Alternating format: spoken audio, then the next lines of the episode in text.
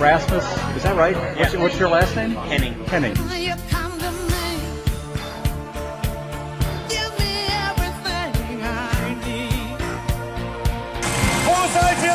Seid ihr bereit für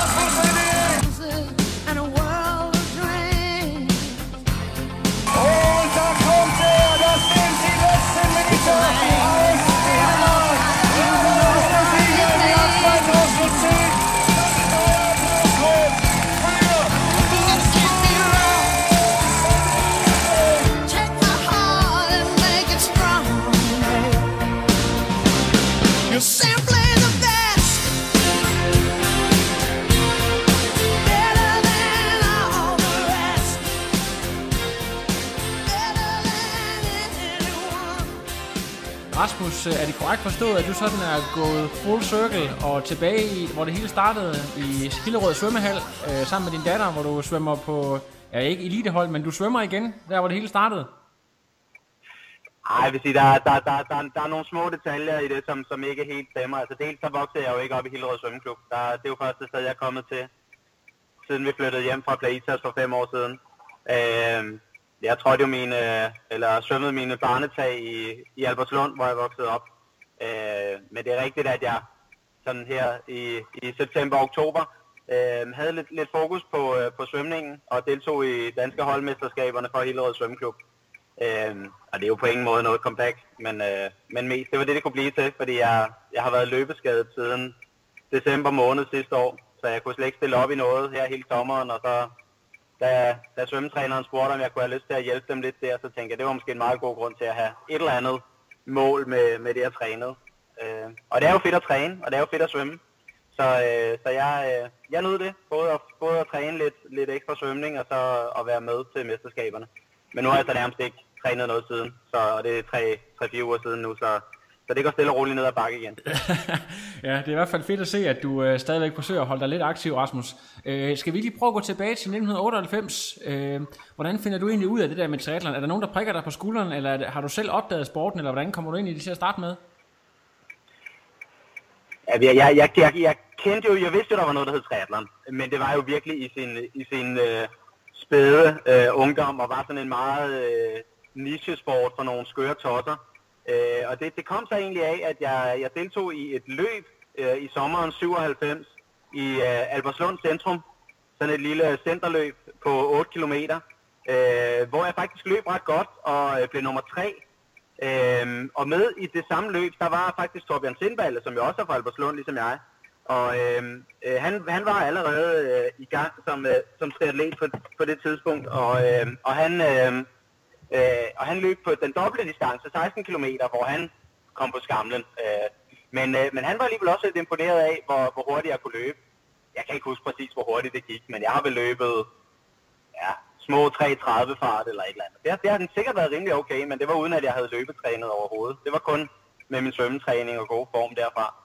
Øh, og, øh, og Torbjørn begyndte så at snakke lidt om tri, og, øh, og, og jeg var så nået til et punkt, hvor jeg egentlig ikke forestillede mig, at jeg skulle fortsætte med at svømme på eliteplan, øh, og var frisk på at prøve noget andet. Så, øh, øh, så jeg blev lidt, øh, lidt tændt på det der. Jeg gik sådan egentlig lidt og overvejede, skulle jeg bare prøve at løbe, øh, fordi det var jeg til synligheden meget god til, eller skulle jeg prøve tri, som øh, formentlig ville kræve en større indsats rent øh, tidsmæssigt, men, øh, men omvendt så kunne jeg jo godt se, at jeg ville have gavn af, at, øh, at jeg trods alt beherskede den ene disciplin ret godt, øh, og nu til synligheden også havde rimelige forudsætninger for, for at løbe, og øh, så vælger jeg mig ind i, øh, i 3-4, øh, som det endte med, og så øh, tog jeg det ligesom bare stille og roligt derfra, og øh, købte en brugt cykel og, øh, og lidt, øh, lidt, lidt træningstøj, og så gik jeg ellers i gang. Der var i hvert fald nogen, der spadede øjnene op, da du kom kørende på din princip, ja. Uden, øh, det var ikke uden racehjul, bare ganske almindelig hjul, men så alligevel øh, med helt fremme fik du øh, nogle, øh, nogle, hvad kan man sige, tilbagemeldinger fra nogle af de etablerede navne, når du stillede op til DM de følgende år. Øhm, ja, men altså allerede i løbet af vinteren der, øh, 98, der, øh, øh, der gjorde jeg mig jo godt bemærket i 3-4, som havde en rigtig stærk elitegruppe på det tidspunkt, og som jeg blev udtaget til allerede efter et par måneder.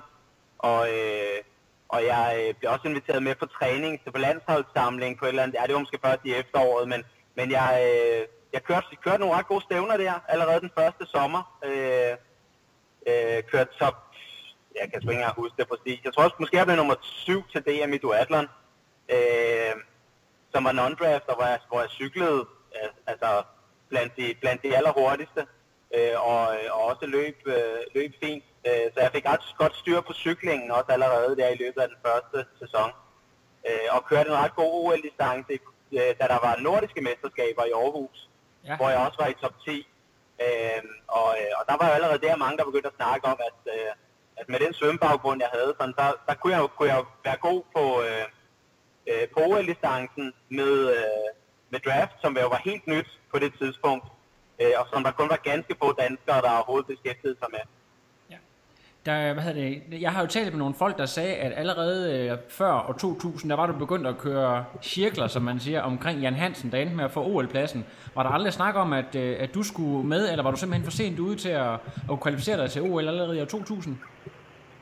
Øhm, ja, jeg var for sent ude, fordi vi kunne godt se det allerede i 99, at jeg, at jeg formentlig havde niveauet til at, at komme med. Øh, men, øh, men forbundet havde ikke mange penge, og jeg var jo slet ikke inde i Team Danmark-maskineriet.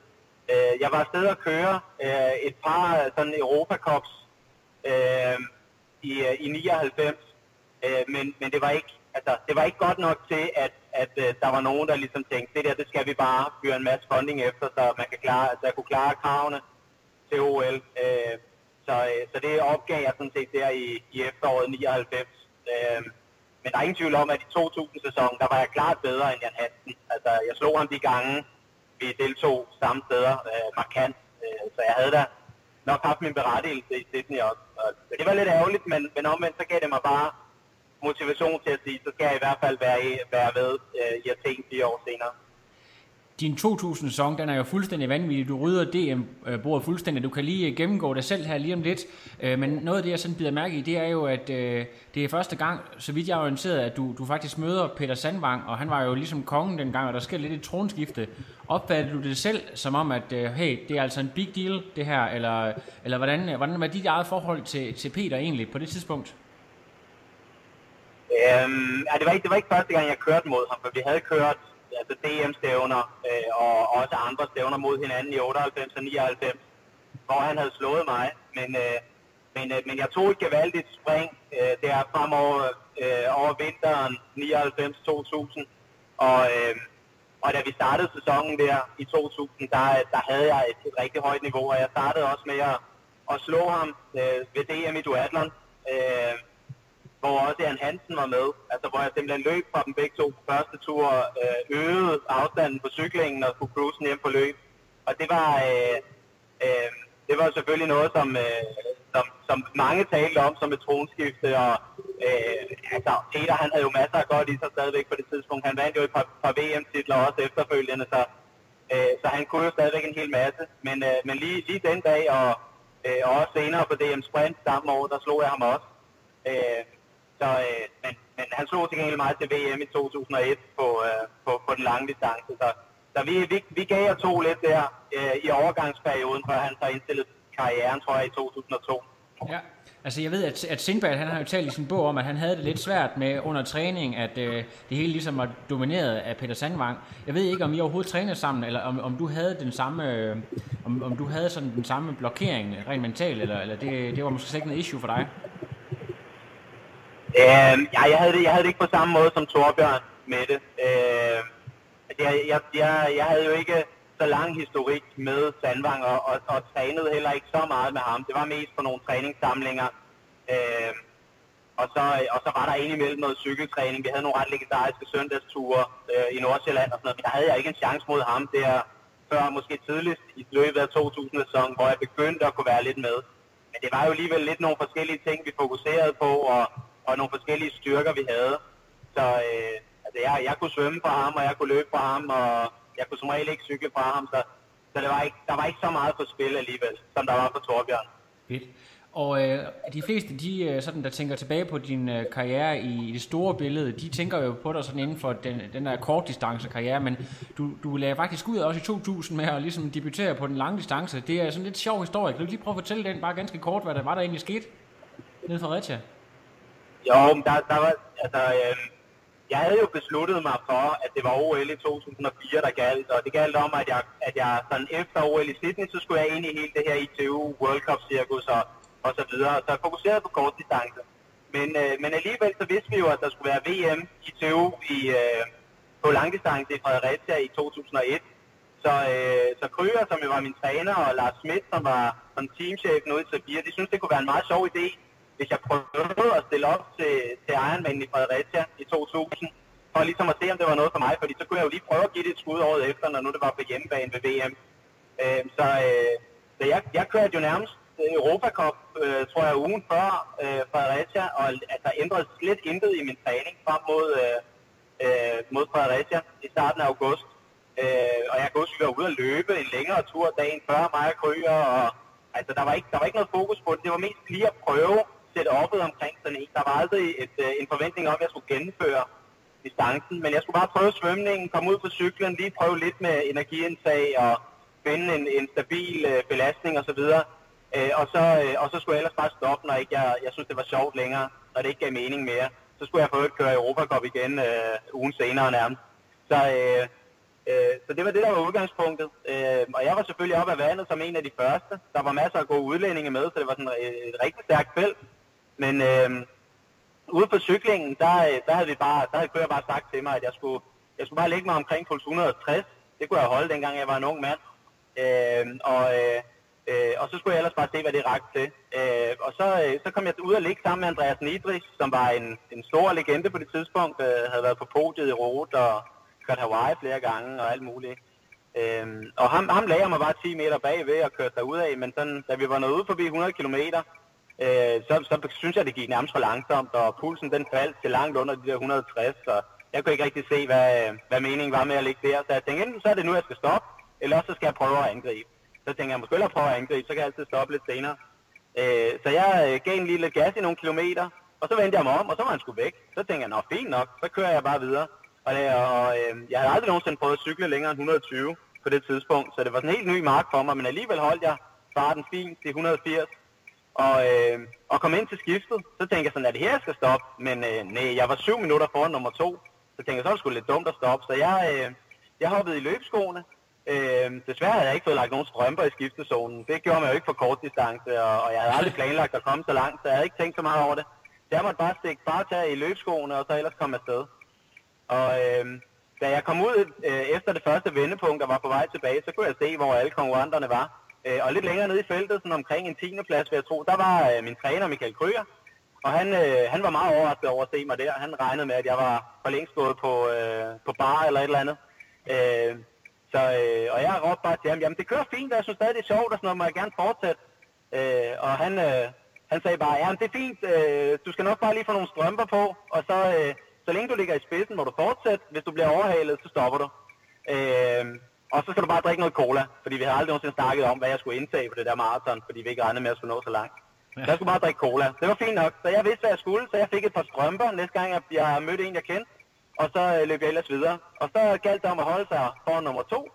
Og det gjorde jeg sgu. Øh, jeg holdt hele vejen i mål. Jeg tror, vi nåede ned på, at jeg var under et minut øh, i mål før... Øh, jeg tror, det var Rolf Laudenbacher fra Tyskland, der kom ind som nummer to. Han kom tættere og tættere på hele vejen, men øh, jeg fik løbet 3.01 hjem, selvom jeg aldrig havde løbet længere end 20 km øh, i stræk før, øh, og, øh, og vandt konkurrencen. Øh, og, og dermed også øh, retten til at køre VM året efter, fordi dels synes jeg, det var en mega fed oplevelse, og dels så kunne øh, både Kryger og øh, Gaber Kløksel, som var landstræner, jo godt se, at, at der var måske noget øh, potentiale i den knæk. Og det viste du jo også året efter, hvor du, hvor du blev to år. Men, øh, men lige før vi lige kommer tilbage til det, så, så nævnte du jo cola lige før, og der er jo en lidt sjov episode, som du selv øh, nævnte for mig, hvor du møder en meget øh, aggressiv østeuropæer, den forsvarende øh, verdensmester Dimitri Gag, som, øh, som du mødte i Tyskland til et stævne dernede. Kan du lige fortælle den historie? Jo, det var også der helt i starten af, af 2000-sæsonen, hvor jeg... Øh, øh, jeg ville gerne i gang med at køre nogle stævner der, fordi som jeg nævnte før, jeg var virkelig godt kørende hen over den vinter. Jeg kunne mærke, at jeg havde udviklet mig. Jeg var ivrig efter at komme i gang. Så jeg, jeg startede faktisk med at tage til Florida og køre sådan et, et amerikansk kontinentalkopstævne, hvor jeg sådan for første gang øh, mod et internationalt felt kunne mærke, at jeg kunne sgu godt det der med draftstævnerne og løbe hurtigt til sidst. Jeg blev nummer tre derovre. Øhm, og øhm, Øh, og så, øh, ja, så tror jeg faktisk, det var det der DM Duatlon, der, var, der kom ind imellem. Og så, øh, og så var der ellers den, den første Europa Cup afdeling, som blev øh, afviklet som det, der hedder Top 4 Tour nede i Stuttgart-området, som faktisk var fire etapper, torsdag til søndag, øh, hvor man kørte for et, øh, et sponsorhold. Øh, så det galt lige om at komme med på sådan et sponsorhold, og, øh, og det, øh, det min Kryer godt, han kunne hjælpe mig med, fordi han er jo sådan en skabstysker og havde studeret dernede, havde en masse netværk og kørt Bundesliga ja. og så videre. Så han, øh, han tog fat i, øh, i øh, sin gode bekendte øh, Sibi øh, Slufsik, eller hvad nu han hedder, som nu er øh, øh, hvad er direktør for Challenge Family for hele den store butik. Men han var, øh, han var øh, salgschef eller noget i den stil for øh, Powerbar på det tidspunkt. Og Powerbar, de, øh, de skulle have to hold med. Hvert hold bestod af 4-5 mand. Øh, og, øh, øh, og Kryer, han, øh, han ringede til, til Sibi og sagde, jeg har en, øh, en ung fyr her, som jeg synes, du skal tage med på dit hold. Ikke? Og, han, og Sibi, han var sådan lidt, ah, men jeg har sgu nogle meget gode fyre og sådan noget. Ikke? Ja, måske jeg lige får plads til ham på anden holdet. Øh, og Kryer, han sagde, nej, nej, du skal sætte ham på første holdet. Han, øh, der er krummer i den her knæk. Og, øh, og Sibi, han var sådan lidt, ah nej, nu må du lige... Øh, Kryer, han, øh, han lagde alt, han lagde øh, klodserne på øh, skafottet der, og så sagde han, prøv lige at høre, den her knæk, den kan gå, øh, han kan gå på skamlen overall i top 4 tour. Okay, sagde TV. okay, hvis du, hvis du mener, han er så god, jeg har godt nok aldrig hørt om ham, men hvis han er så god, så, øh, så tager han ind på, på førsteholdet, men det er, det er dit ansvar. Så gik jeg ned til top 4 tour og mødtes med, med teamet øh, aftenen før, og øh, første etape, det var en, øh, en aquathlon. Jeg mener, vi svømmede 1000 meter, og så skulle vi løbe 8 kilometer. Det var noget i den dur. Og vi var, det var altså et stærkt spil. Der var jo så måske øh, 20 hold af, af fire, fire mand til start eller sådan noget.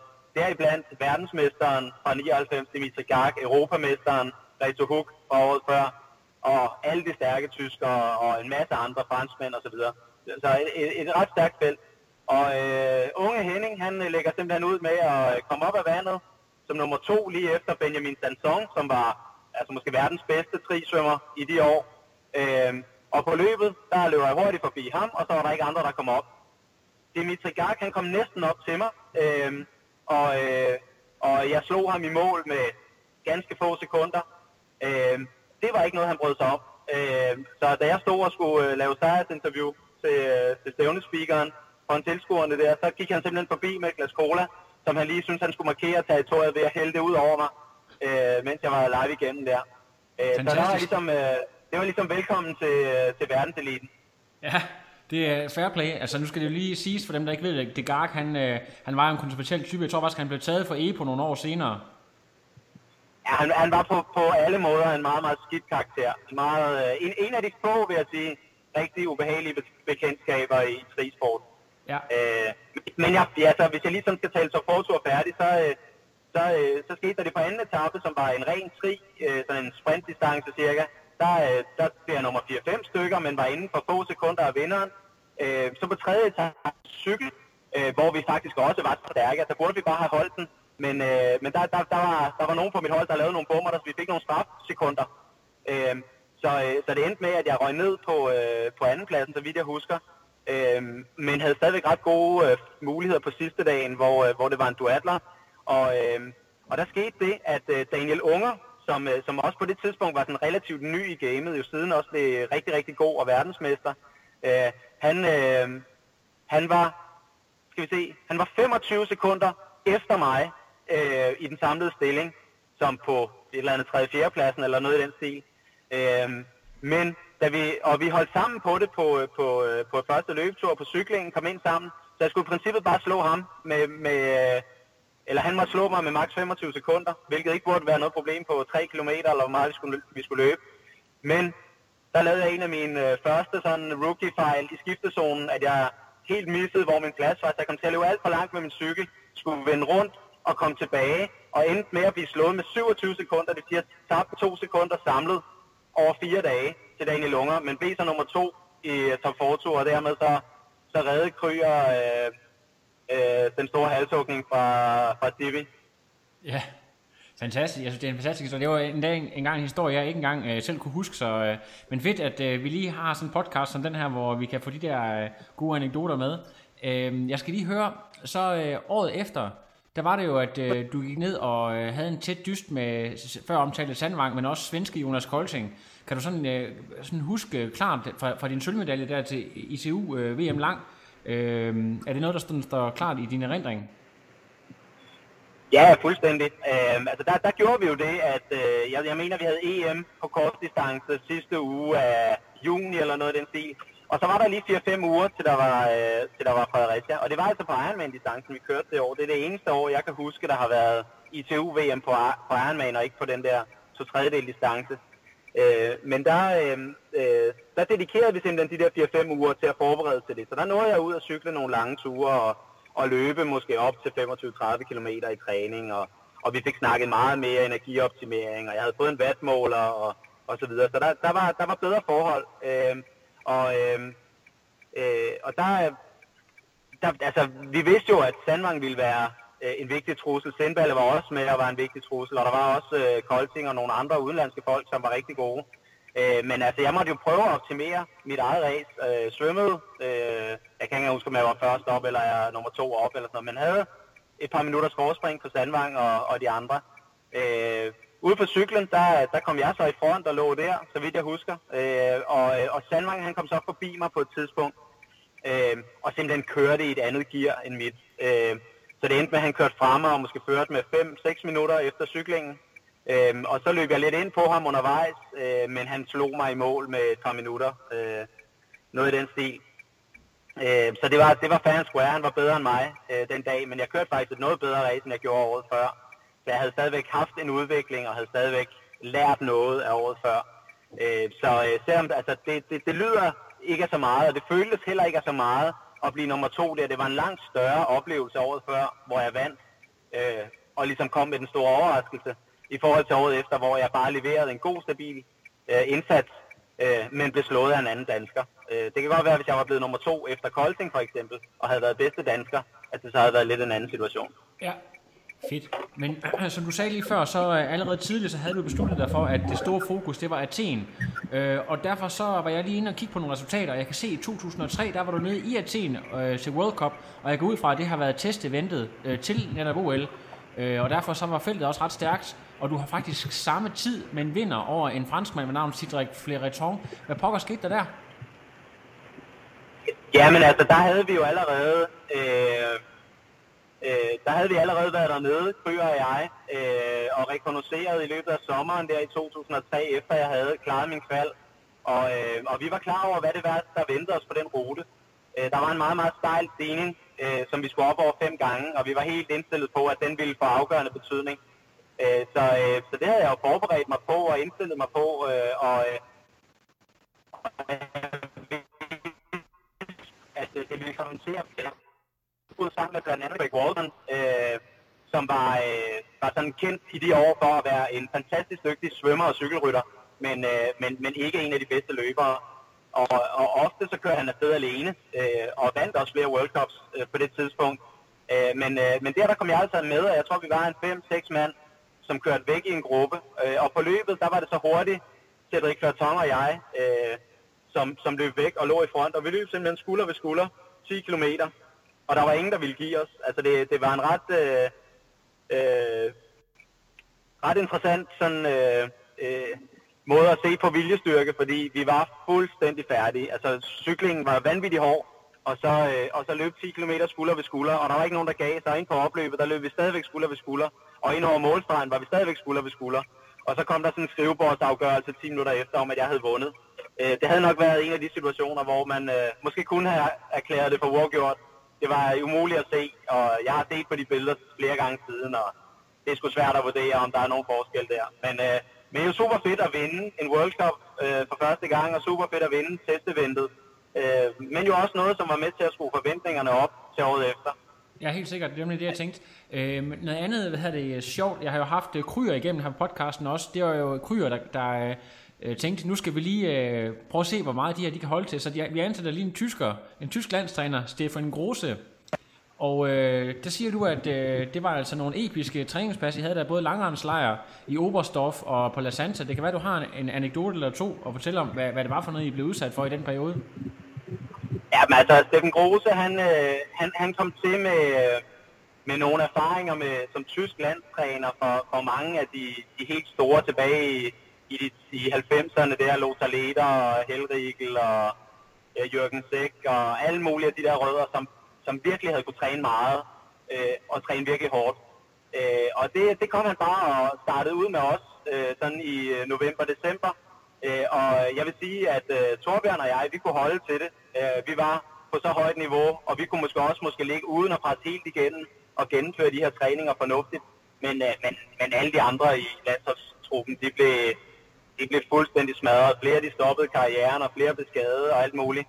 Men, øh, men undervejs, så var der alligevel nogle, øh, altså, nogle, nogle, nogle stunder, jeg ser tilbage på med et smil på læben, og, øh, øh og, og egentlig tror jeg også, det var med til at, at rykke meget ved mig. Øh, fordi det, det gav mig et indblik i, hvor meget kan øh, den menneskelige krop egentlig kapere, fordi vi blev godt nok øh, kastet igen meget. Altså, vi startede med 14 dage øh, på La Santa i, i januar, øh, og, øh, og så i februar, der var vi så øh, sådan en til 12 dage i Oberstdorf, der hvor han har været nede med det, øh, med det tyske landshold flere gange på langrenslejr. Øh, og det, øh, det giver altså nogle helt ekstra muligheder for at træne endnu mere, øh, fordi langrend er rimelig blidt for, øh, for, for ledende osv., øh, men, øh, men jo super god øh, aerob træning, så, øh, så vi, vi kørte typisk sådan et dagskema, der hed, at vi, øh, vi løb klokken 7 om morgenen, Øh, vi havde alle sammen nogle sko med lidt øh, pigge og lidt på, så vi kunne løbe derude på de sne- og isdækkede øh, veje med pandelamper i mørke. Øh, så spiste vi morgen, og så var vi ude på langrendski, måske sådan to, to og en halv time. Så kom vi hjem, spiste frokost, hvilede lige en time. Så gik vi ud på langrend igen, måske i halvanden times tid. Så kunne vi nå hjem og løbe anden tur øh, inden aftensmaden. Øh, eller måske, hvis den, der ikke kunne holde til at løbe helt så meget, øh, så kunne man lige styrketræne lidt. Vi havde der også et par cykler med på turbotræner, og man kunne sidde og, og lige øh, fyre den af på en time eller halvanden. Og så, øh, og så prikken over i det var så, når vi øh, efter aftensmaden, altså der, hvor man, øh, hvor man egentlig er helt færdig, altså hvor, øh, hvor man bare trænger til at lukke ned og hvile sig og spise og, øh, og komme tidligt i seng, der, øh, der skulle vi så afsted svømmetræne fra, fra 8 til halv 10 om aftenen. Øhm, og det her svømning, det er altså et kapitel i sig selv. Øh, det foregår i den lokale spa. Det vil sige, at, øh, at øh, der er et, et svømmebassin, men det er, øh, det er sådan et med, med bølger, øh, bølgefunktion. Det vil sige, det er sådan en, en, en let skrånende bund, øh, og uden en kant i enden. Der er så ved 25 meter, der er måske en halv meter dybt, og er sådan en lille streg. Øh, så vi ved nogenlunde, hvor vi skal vende. Så vender man bare rundt og accelererer i gang igen, uden at sætte af. Øh, der er ikke nogen banesov, øh, og hver time, der, øh, der sker det, at øh, bølgerne kommer i gang i 5 minutter. Så er der simpelthen bølgeparty, øh, og vi ligger bare og fortsætter vores baner frem og tilbage. Øh, øh, på et andet tidspunkt hver time er der 5 minutters øh, lysshow, det vil sige, de slukker alt lyset i bassinet og, og i loftet, og så kører der sådan noget laserlys rundt, så vi kan ikke se en skid, men vi ligger stadigvæk og svømmer videre. Vi er simpelthen i øh, zombie-tilstand, hvor man, øh, man, man kobler fuldstændig af fra det der. Man lægger nærmest ikke mærke. Vi ligger bare og svømmer videre. Øh, når vi så når til fredag aften, så, øh, så får det lige en ekstra twist, fordi der, øh, der er traditionelt øh, set øh, nøgenaften i tyske spag øh, haller, øh, og øh, det gælder altså også her. Så øh, vi ser ud i receptionen i det, vi skal gå ind, øh, et skilt på tysk, hvor der står, at øh, i aften der øh, skal alle badegæster øh, være nøgne, øh, ellers er der ingen adgang og vi tror, at de tager pis på os. Så vi stikker lige hovedet ind og kigger, og gud hjælp med, der er frit udsyn til Bagsvær Sø. Øh, så, øh, så vi må, må ligesom stå og summe lidt over den og tænke, hvad fanden gør vi? Men igen, zombie-tilstanden og, øh, og sådan evnen til bare at koble fra, koble hjernen fra og gå i gang med opgaven, den, øh, den tager over. Og vi siger, okay, så er det det, vi må gøre. Så vi ifører os øh, svømmebriller og badehætte, og ellers ikke andet. Og så går vi simpelthen ud øh, i svømmehallen, og hopper i til vores træningspas. Og det skal lige siges, vi var både øh, unge mænd og unge damer øh, på det her hold, og der var mange andre i, i svømmehallen. Øh, dog ikke særlig mange andre øh, unge mænd og unge damer, frem for alt ikke unge damer. Til gengæld var der mange ældre mænd, kan jeg huske, og de synes det var meget, meget spændende, at vi skulle ned og træne der. Og de, de synes især, når vi skulle lave øh, starter oppefra, altså op og starte fra skamlen, at det var meget, meget hyggeligt at sidde lige bagved og kigge op i, øh, i underlivet på, øh, på både øh, mænd og koner her. Så øh, det, var, det var en helt særlig oplevelse, og jeg, jeg, jeg husker især, at øh, det er ikke nogen særlig, øh, særlig stor oplevelse at ligge bag ved en anden mand, der svømmer brystsvømning. øh, uden badebukser på. Det husker jeg som, øh, som noget, der var meget svært at sluge. Men, øh, men vi fik gjort det, øh, og fredagen efter, så gjorde vi sgu bare det samme igen. Og det, øh, det var et eller, andet meget, et eller andet sted meget sigende for det, vi lærte af Steffen Grose. Det var, at øh, man kan mere, end hvad man lige i første omgang tror. Og det handler om bare at fjerne de der barriere for, hvad man tror, man ligesom kan rumme. Fordi der er masser tilbage i, i ens øh, krop og ens psyke, som man kan mobilisere, når bare man skal. Øh, og det, det, det var noget, jeg tog med mig til årene efter. Fantastisk. Det, det sker jo det, at øh, Steffens træning der, den bærer jo frugt, fordi du, du kommer virkelig stærkt i gang i 2004, og bliver faktisk europamester foran sådan nogle navne som Janos og før omtalte Daniel Unger. Øh, altså, hvordan, øh, du, du har selv sagt, at det er måske det bedste form, du har været i hele dit liv der, 2004-2005. Øhm, ja, altså efter Oberstdorf-lejren, der havde vi 14 dage igen på La Santa, og der kan jeg huske, at øh, vi lavede alle mulige former for specifik kortdistancetræning øh, med kortatleterne. Og, øh, og vi lavede alt muligt nede i lagunen, hvor vi øh, lavede skifter op og ned og forskellige rækkefølger af disciplinerne. Og, og, øh, og Steffen han, øh, han gav de andre mere og mere forspring øh, på hver eneste gentagelse der, men jeg indhentede de andre hver gang og kunne cykle fra dem og løbe fra dem. Og at jeg var virkelig, virkelig godt kørende på det tidspunkt. Og da vi kom til EM, der, øh, øh, det var i april måned allerede, på grund af OL lå det ret tidligt. Øh, og der, øh, øh, der, der var der simpelthen en klokkeklar taktik om, at jeg skulle, jeg skulle få etableret et udbrud på cyklen, sammen med nogen, som jeg forventede, jeg kunne løbe fra. Og så skulle vi bare cykle væk, få så meget forspring som muligt, og så prøve at løbe den hjem. Og, øh, og det, det, øh, det faldt simpelthen så godt, at, øh, at jeg på et tidspunkt øh, kunne se nogle af dem, som, som jeg havde udpeget, som var stærke cykelryttere, men knap så stærke løbere. Og dem kom jeg afsted med, også i sådan en 5-6-7-mandsgruppe. Øh, Nico Janos var den eneste, der var med, som, som jeg vidste også ville kunne løbe godt. Men, øh, men der var ingen tvivl ude på løbet, at øh, jeg løb sammen med ham, indtil der manglede 1500 meter. Så accelererede jeg, og så kunne jeg løbe alene i mål. Øh, Daniel Unger, han kom så op bagfra og kom ind på tredje men, men, men jeg er egentlig slet ikke i tvivl om, at uanset om vi havde løbet alle mod alle øh, i en stor gruppe, så havde jeg slået med alligevel den dag. Jeg var så godt kørende, at, øh, at øh, den skulle jeg bare have. Fedt. Men, men Rasmus, så må det også være en, en ekstra skuffelse. Jeg mener også, jeg kan huske øh, fra den gang, at, øh, at det var simpelthen en skuffelse. Man, man kan sige, en syvende plads, det kan vel egentlig aldrig være en skuffelse. Men, men det var det for dig, fordi du var så godt kørende, og der var så store forventninger.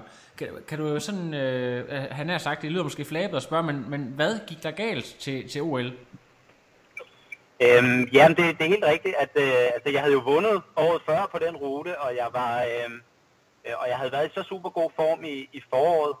Øh, og, og vi havde forberedt os virkelig godt.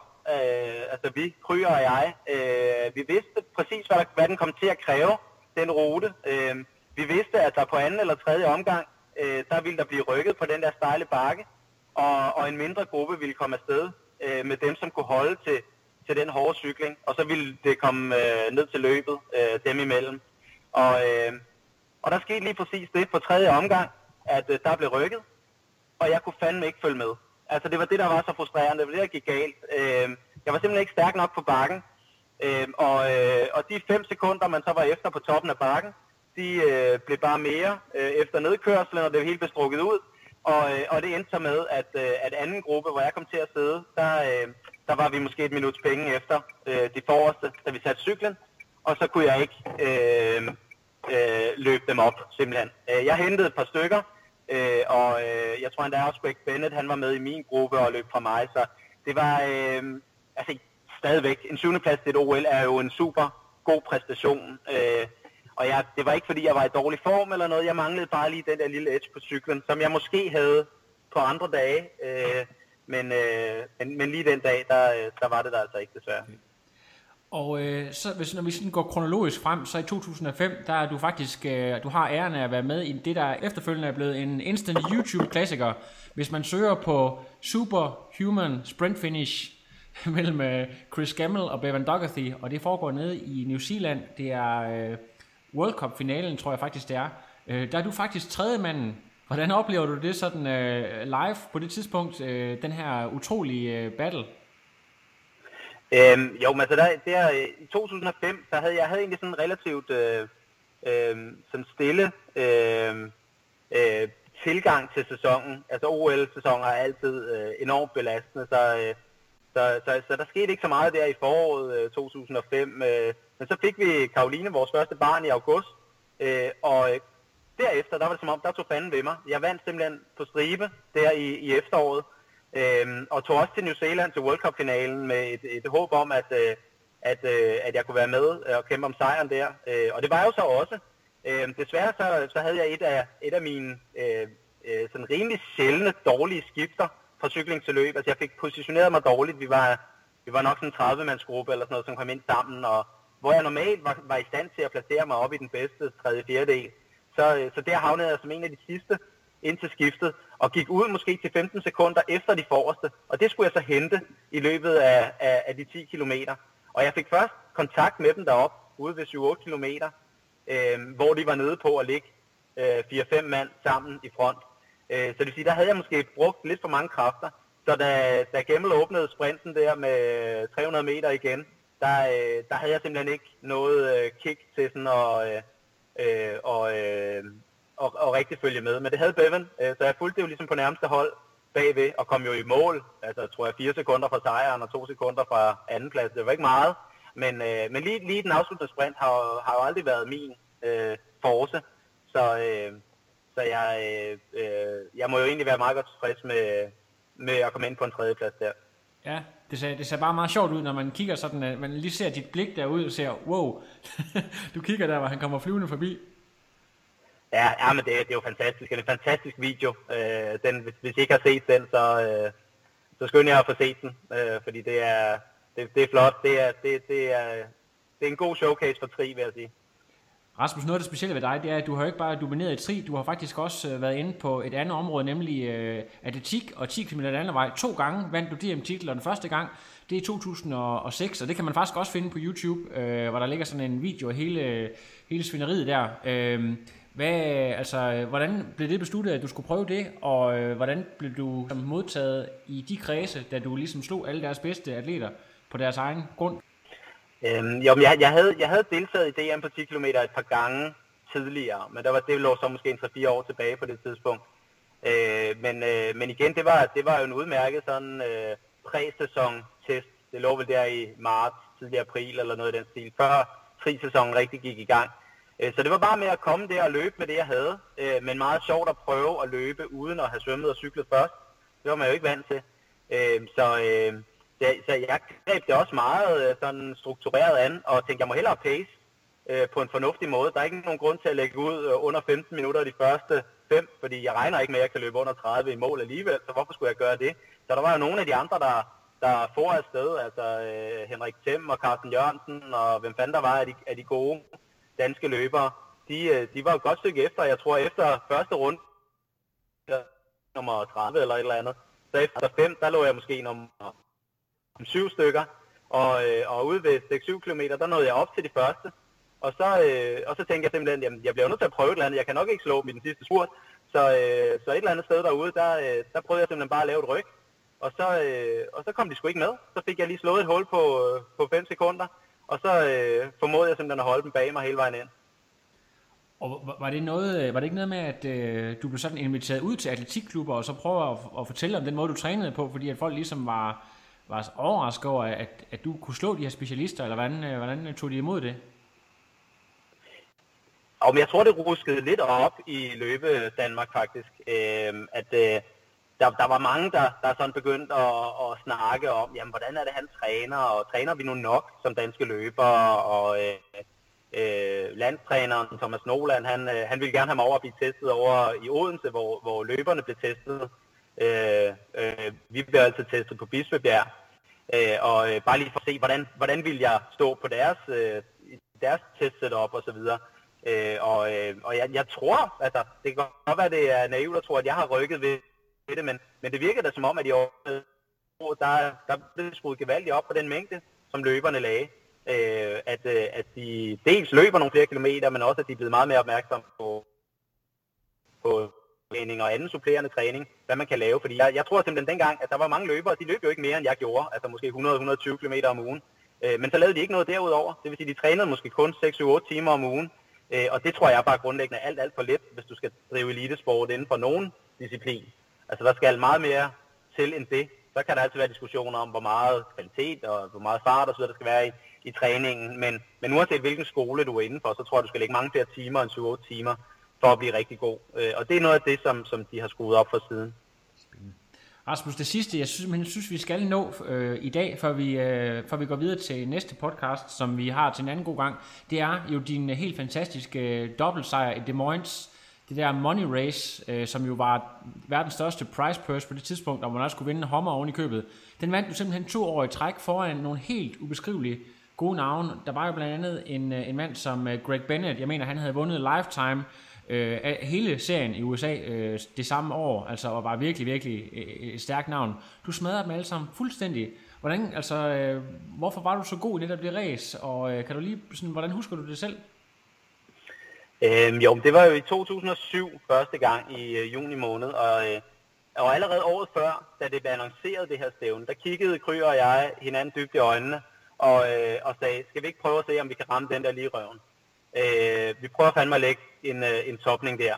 Der, der. der skulle faktisk være, øh, øh, der skulle være EM i København, øh, som jo var ja, 14 dage efter det her, så vi tænkte, det er nok ikke helt skævt. Prøv at ramme en formtopning der, så, øh, så, så går det nok heller ikke helt skift, skift, eller skidt til EM i København. Øh, og, øh, og jeg, var, altså jeg, var, jeg havde fuld fokus på det stævn og, øh, og kom i rigtig god form. Øh, men kom også derover med den der rigtig, rigtig gode fornemmelse. Jeg havde øh, Bjørn med derover, min øh, fysioterapeut, som har fulgt med mig rundt til stævner i hele verden. Øh, han var bare utrolig god til at skabe ro omkring mig, og øh, sådan bare meget behageligt øh, menneske at være omkring. Og vi, vi hyggede os rigtig derover. Jeg var ude og prøve ruterne, og hyggede mig lidt med nogle af de andre atleter til måltiderne, foruden Bjørn. Og jeg, var bare, jeg følte mig bare på en, altså, et, et rigtig godt sted. Øh, og, øh, og da, og da, da stævnet så gik i gang, så, øh, altså, jeg havde næsten altid en god svømning, det havde jeg også der, øh, men vi blev hurtigt sådan en, en, en, en større gruppe samlet. Øh, og øh, ligesom jeg fortalte om ved EM dengang, og ved mange andre stævner, så handlede det om at kigge efter et godt udbrud, øh, fordi jeg forventede ikke, at jeg kunne løbe allerhurtigst, så jeg forventede, at mine chancer for at vinde nok var større, hvis jeg kom afsted med en mindre gruppe. Øhm, og, øh, og det gjorde jeg. Øh, kom afsted med Matt Reed, med Simon Whitfield, med Brent McMahon øh, og et par stykker mere. Øh, og øh, øh, og tog, tog styring i den gruppe. Altså jeg knoklede virkelig. Øh, altså det er det der lead by example. Øh, der, var ikke, der var ikke nogen, øh, øh, der fik lov at sidde føringer over, men jeg tog øh, en stor del af de føringer. Og vi endte med at have, tror jeg, halvandet minuts forspring. Øh, Nej, et minut tror jeg faktisk kun det var, øh, da vi satte cyklen. Øh, og dem, der kom bagved, det var jo så Gomez, det var Doherty, det var Bennett, det var Tim Dunn. Øh, det var mange, der på mange andre dage godt kunne hente et minut på mig. Øh, ude på løbet, der, øh, der fandt de jo fra stille og roligt. Altså, det var ikke, altså, det føles godt, når Simon Whitfield og så videre falder af, før man overhovedet er begyndt at åbne for sluserne. Øh, så jeg, øh, jeg løb de, øh, de første 5 kilometer, sådan hvor jeg bevarede overblikket, og, øh, øh, men alligevel kom i front alene på det tidspunkt. Og der havde de hentet 30 sekunder bagfra, og der var altså et, et, øh, sådan en uvending undervejs, hvor jeg kunne se dem, jeg kunne se dem i øjnene. Jeg kunne se, at de kom der, det der kobbel af 4-5 sultne hunde, øh, der bare hentede og hentede på mig. Øh, det var varmt derovre, altså det var nok 30 grader, og øh, altså virkelig meget øh, øh, varme energi, der steg op fra den sorte asfalt osv. Øh, men, øh, men jeg var alligevel i stand til at, øh, at føle, at jeg øvede en lille smule øh, efter 5 km.